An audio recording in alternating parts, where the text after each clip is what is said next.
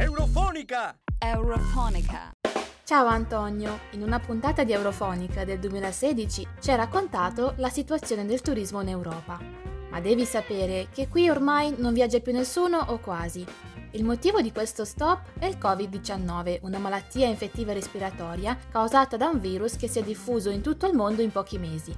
Da marzo 2020 la nostra libertà di movimento è alquanto limitata il turismo è in ginocchio a causa delle restrizioni adottate in risposta alla pandemia. Milioni di europei non hanno potuto viaggiare nel continente o comunque hanno dovuto rispettare l'obbligo di quarantena all'arrivo.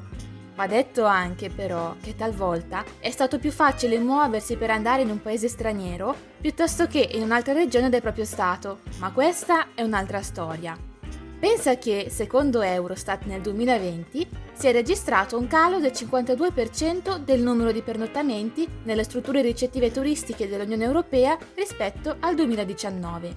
Cipro, Grecia e Malta sono stati i paesi più colpiti, con cali superiori al 70%.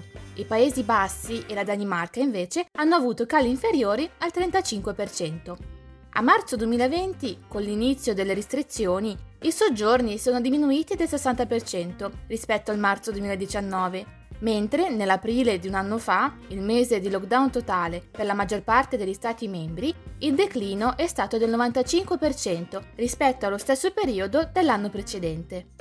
Devi sapere, Antonio, che nell'ultimo anno i musei sono stati per la maggior parte del tempo chiusi la relazione dell'UNESCO sullo stato delle istituzioni museali, pubblicata nel 2020, indica che nei 104.000 musei presi in esame si è registrato un calo del 70% delle presenze rispetto al 2019.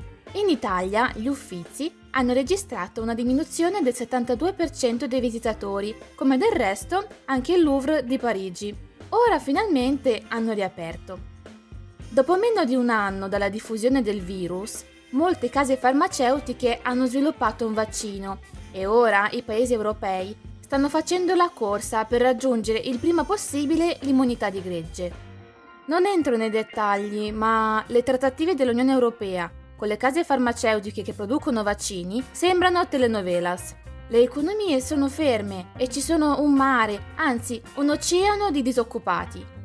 Qualcosa però si sta muovendo Dopotutto sono già state distribuite oltre 200 milioni di dosi di vaccino all'interno dell'Unione Europea e in Italia è stata raggiunta l'ambizione di somministrare 500.000 dosi in 24 ore. L'obiettivo annunciato da Ursula von der Leyen è di vaccinare entro luglio il 70% dei cittadini adulti.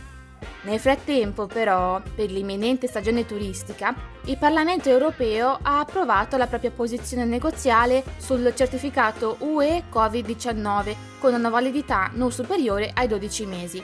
Di cosa si tratta?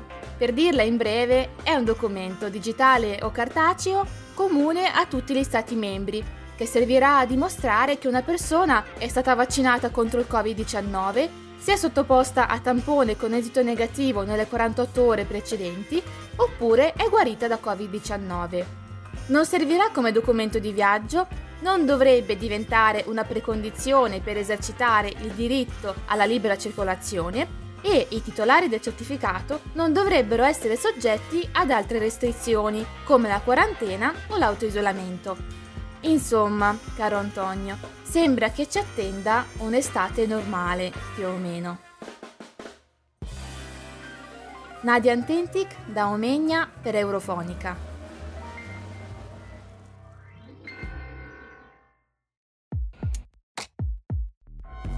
Eurofonica.